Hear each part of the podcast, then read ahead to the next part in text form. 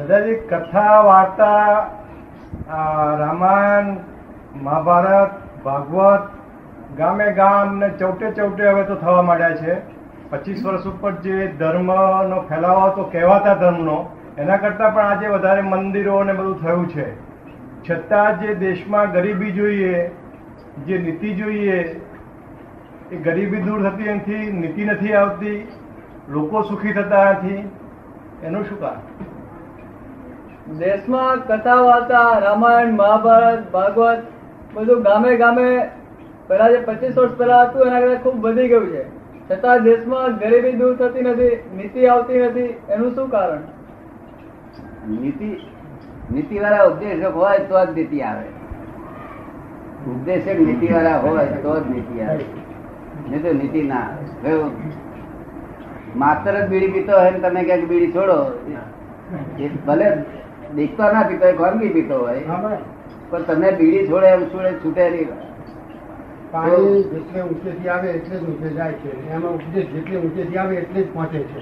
નિયમ સાચું પાણી જેટલે ઊંચેથી આવે છે એટલે જ ઊંચે જાય છે. એટલે ઊંચે જાય છે. એવી રીતે આ ઉપદેશક પણ ઉપદેશ પણ જેટલે ઊંચેથી આવતો હોય એટલે ઊંચે લઈ જાય. હા. આજે લાખો લોકો ભાગવતની બધી કથાઓ રોજ સાંભળે છે.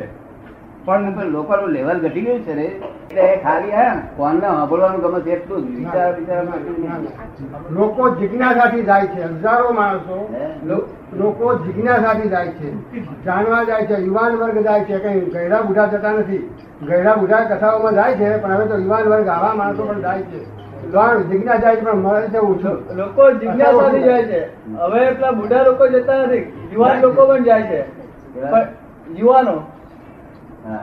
પણ જાણવા મળે છે ઓછું. એ તો જાય છે શા માટે? બળતરા બહુ વધી ગઈ છે.